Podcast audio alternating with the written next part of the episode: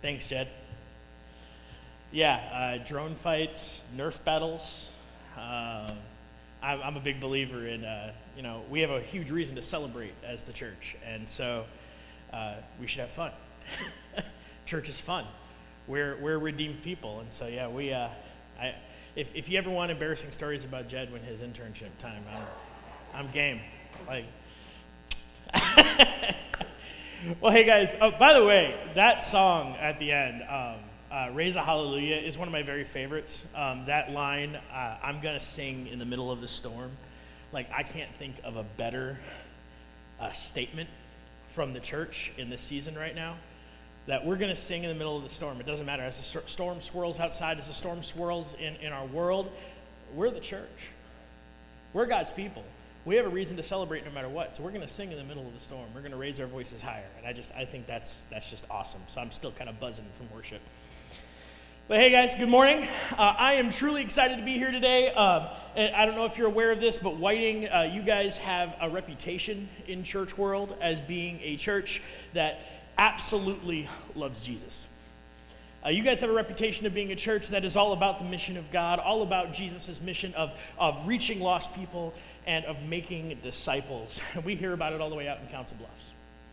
Um, so I am actually uh, excited and I feel honored to be here today um, because you guys are a sweet church. all right? Uh, so, first things first, I'm not sure that you noticed, uh, but uh, obviously I'm not Mike. Um, I know it's hard to tell. I know we look a lot alike. Um, you know, he's tall and in shape and clean cut, and so am I round is a shape. I'm um, but uh, but I, I have a beard, so that's the easiest way you can tell us apart. Um, but all kidding aside, you know, uh, uh, I'm, I'm Josh. Um, and uh, currently I serve alongside my wife, Angela, um, over at First Christian Church in Council Bluffs. And I'm originally from the Chicago area, so, you know, don't hold that against me. Uh, sometimes the accent might start to come out if you get me talking about foods, if you get me talking about like Giordano's deep dish pizza, and we're talking like pizza like that thick.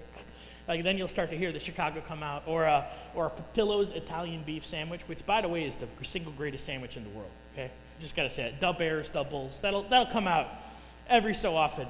But uh, in all honesty, I may have grown up in the city, but uh, honestly, I wisened up and married the brilliant daughter of a farm girl from northern Iowa.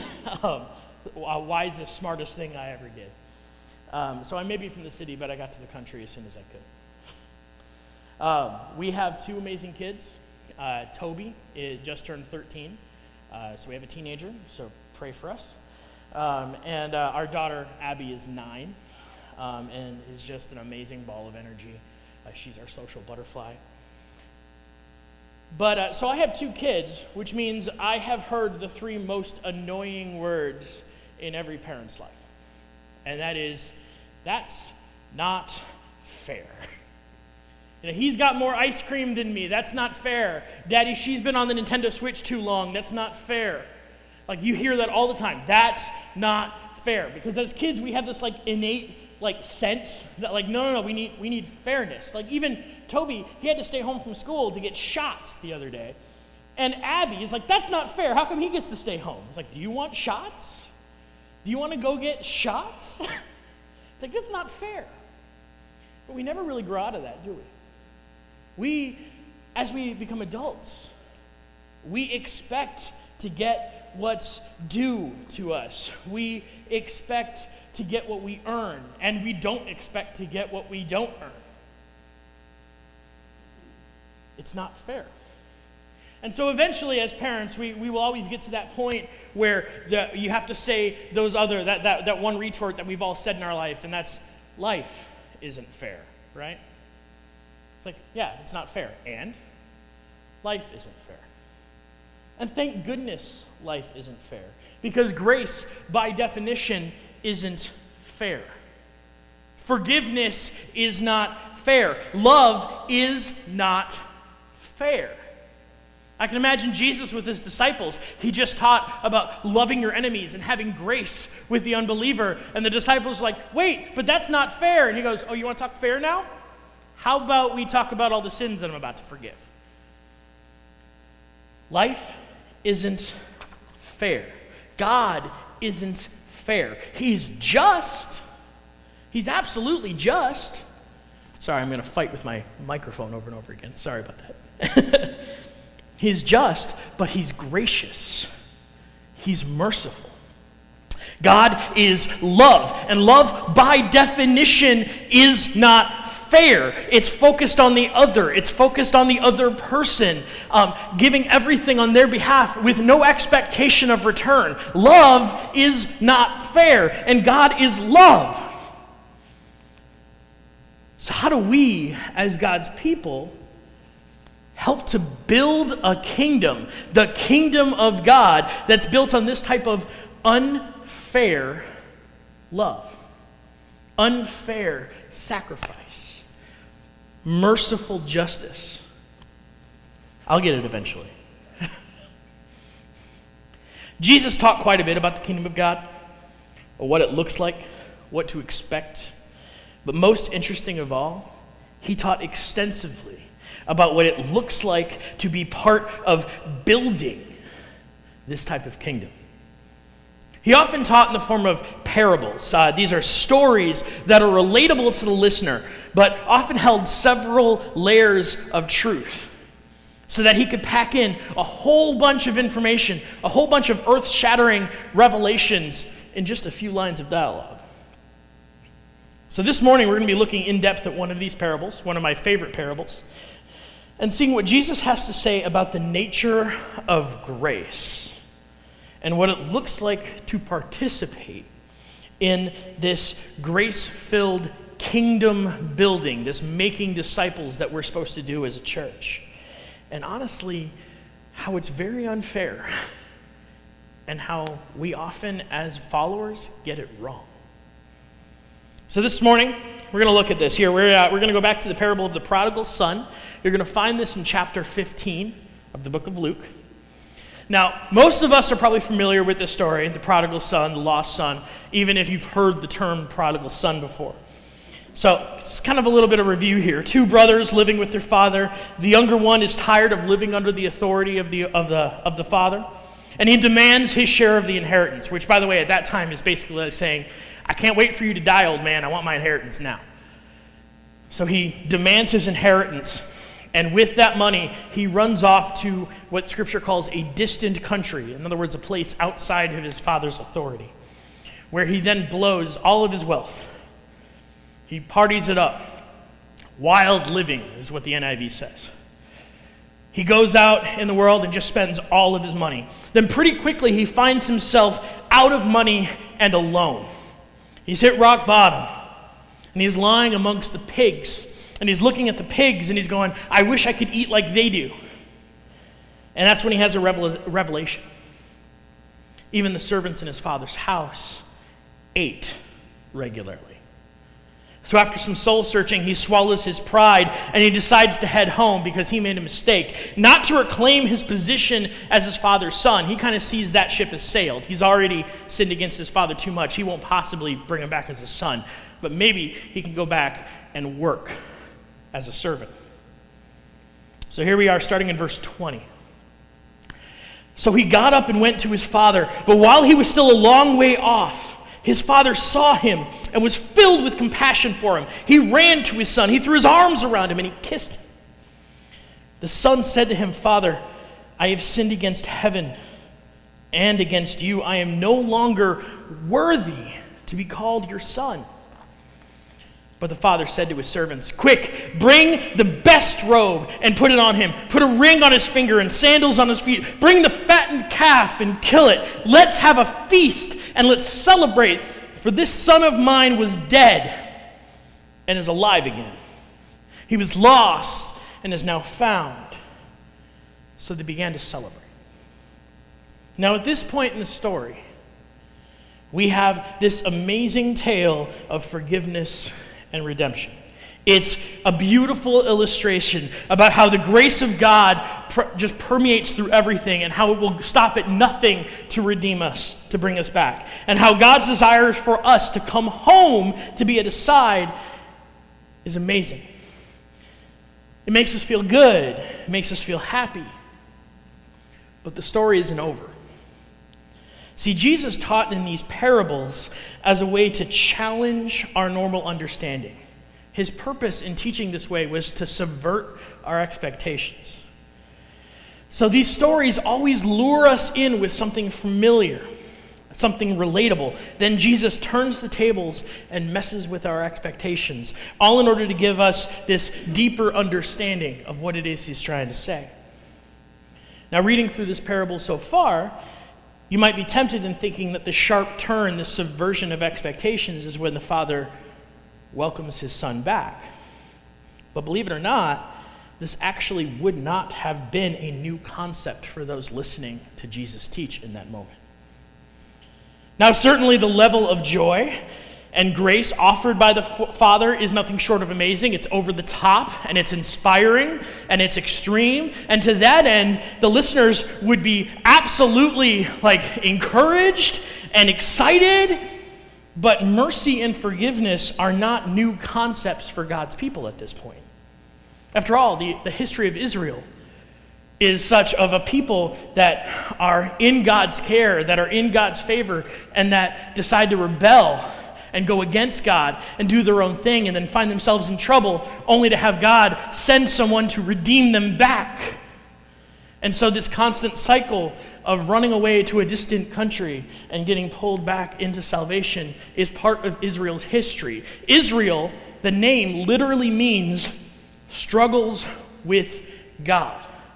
So, this cycle of running away, sinning, and being forgiven extravagantly by the Father it's inspiring and it's amazing, but it's not new to the listeners. So, as Jesus is talking up through this parable, I imagine his listeners at this point would have looked like a sea of bobbleheads. They're like, yeah, they're encouraged, they're happy, they're inspired, reminded about God's grace through the story. But I don't think they're challenged yet. That is until we get to verse 25 and we start talking about the older brother. Verse 25. Meanwhile, the older son was in the field. When he came near the house, so he called one of the servants and asked what was going on. Your brother has come, he replied, and your father has killed the fattened calf because he has him back safe and sound. The older brother became angry and refused to go in. So his father went and pleaded with him. But he answered his father, Look, all these years I have been slaving for you and never, never disobeyed your orders. Yet you never even gave me a young goat so I could celebrate with my friends. But when this son of yours, he doesn't even call him his brother, when this son of yours, who has squandered your property with prostitutes, in wild living. When he comes home, you kill the fattened calf, the highest of high delicacies. You kill the fattened calf for him. In other words, the older brother is saying, This, this isn't fair. I've worked. I've respected you. I've done everything correctly, but it's this irresponsible, selfish son of yours that's getting the party and the special treatment. That's not fair. Verse 31 My son, the father said, you are always with me, and everything I have is yours. But we had to celebrate and we had to be glad because this brother of yours was dead and is alive again. He was lost and is found. The father is pleading with his son to join the party. Everything I have has always been yours. We get to celebrate that your brother is with us again. So, what is Jesus trying to teach here? Many of us could probably see ourselves at some point in our lives identifying with the younger brother, facing forgiveness we didn't deserve, acceptance we didn't earn learning that even after turning our back on our birthright and openly rebelling against God's desire for us, that He still pursued us and forgave us and pulled us out of our midst to return to Him. We can feel like the younger brother. However, oftentimes we are actually in the position of the older brother, struggling to forgive and often being asked to sacrifice on behalf of those around us. See, don't forget, the younger brother, he already claimed his inheritance. He already got all of his wealth. So, this party that the father is throwing is coming out of the remainder of the father's wealth. This party is being funded by the older brother's inheritance. So, not only is the older brother being asked to come join the party and to celebrate the return of his brother, but he's also being asked to pay for it. They killed the fattened calf. That's the highest of high delicacies. That's, that's catering at $20 a plate. All right? This is a big deal. Because one of the key aspects of Jesus centered kingdom building is giving priority to those who are currently outside the kingdom. And that's not fair, that's hard. Our focus as the church, big C, the church, God's people, has to be outside our walls. It's to the world outside as ambassadors of God's kingdom, our primary focus has to be our neighbors, our coworkers, those in pain, those in need. After all, if our mission is to make disciples and reflect the light of God into all the dark corners of the world, then we actually have to go to the dark corners of the world and engage with people that are not yet disciples. That's why this church's mission statement, by the way, I was really impressed by it, is create Christ like communities, one neighbor at a time. You're in a mission field, you have younger brothers all around you. And if you're wondering where I'm getting this from, from this parable, this is actually confirmed by the other two parables earlier on in the text, in that same chapter. Uh, in chapter 15, verse 4, Suppose one of you has a hundred sheep and loses one of them. Doesn't he leave the 99 in the open country? In some translation, it says in the wilds, and go after the lost sheep until he finds it. And when he finds it, he joyfully puts it on his shoulders and he goes home and he calls all his friends and neighbors together and says, Rejoice with me, I have found my lost sheep. I tell you that in the same way, there will be more rejoicing in heaven when one sinner who repents than over 99 righteous persons, righteous people who do not need to repent. And then continuing in verse 8, another parable. Or suppose a woman has 10 silver coins and loses one. Doesn't she light a lamp, sweep the house, and search carefully until she finds it? She tears up her house looking for this lost coin, and when she finds it, she throws a party. God will stop at nothing to call us home even going as far as to leave the 99 sheep in the open country for the one that wandered away. That's not fair. Of course not. Grace, forgiveness, by its very definition, is not fair. Without Jesus, I'm a messed up dude. I mean, let's be honest, with Jesus, I'm a messed up dude. But with Jesus, I have salvation. With Jesus, I have hope. With Jesus, I'm complete. I have not earned forgiveness. I did not go into my baptism as a perfect person. And I'm still far from perfect today.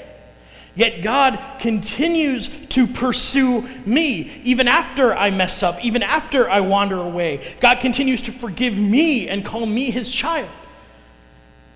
Therefore, I'm compelled to extend that same level of grace to the world around me and follow God's example of pursuing me, with acceptance and with community, regardless of the messes and failures that may or may not be visible, regardless of what it costs me. That is the purpose of the church. We exist to go out and make disciples. Our belief, not merely to grow in power, never about power, but simply because the unfair grace offered by Jesus is so amazing, so earth shattering, so life changing that when we accept that grace, we want to, we need to share it with others. That grace, that, that forgiveness, that new identity that we all share as a forgiven people of God, that is what ties us together. That is what ties all followers of Jesus everywhere together. The fact that no matter what our background, no matter what our messes, our failings, our opinions, our, our ethnicity, whatever, no matter what differences we may have had, we are each one of us forgiven and given a new identity as child of God. God invites all of us to take up that identity, not in response to our accomplishments not in response to our not, not because we know enough, but simply because He loves you so deeply, so fully, that He died to pay for all of our failures. Think about it. Jesus knew every single dark thought you've ever had. Every time you've rebelled, every time you've thought of rebelling, every single dark, shadowy thought that you never even admit to yourself, he's aware of. And he still died for you. He still pursues you. God invites us to take up that identity, and that identity is nothing short of amazing. So, as the people of God, excited, excited for the kingdom of God, our purpose shifts in the moment that we first realize what forgiveness really is. We first realize unfair grace. As Jesus followers, we become changed when we shed, excuse me, when we shed our old failures and accept the redeemed identity of God. The redeemed identity that God has placed on us as his child. We suddenly have a role to play in the redemption of everything around us. We have a role to play in helping build the kingdom as Jesus described it church as, as our mission. Our mission is to change the world. That's not hyperbole, that's not exaggeration. We literally are called to change the world. You know, the original name, ecclesia. Um, somewhere down the line, we stopped using ecclesia and started using this other word from German, Kirk, which we now say church. Um, but ecclesia is a very different word. Ecclesia literally in Greek means the called out ones. It's a term that refers to the people of God as a movement, as an assembly, as this energy, driving force, moving. It, it implies movement and change and pursuit. Kirch, Kirk, the German word, is, is a building. It's a place, it's a time, it's sedentary. God's people were never meant to be sedentary.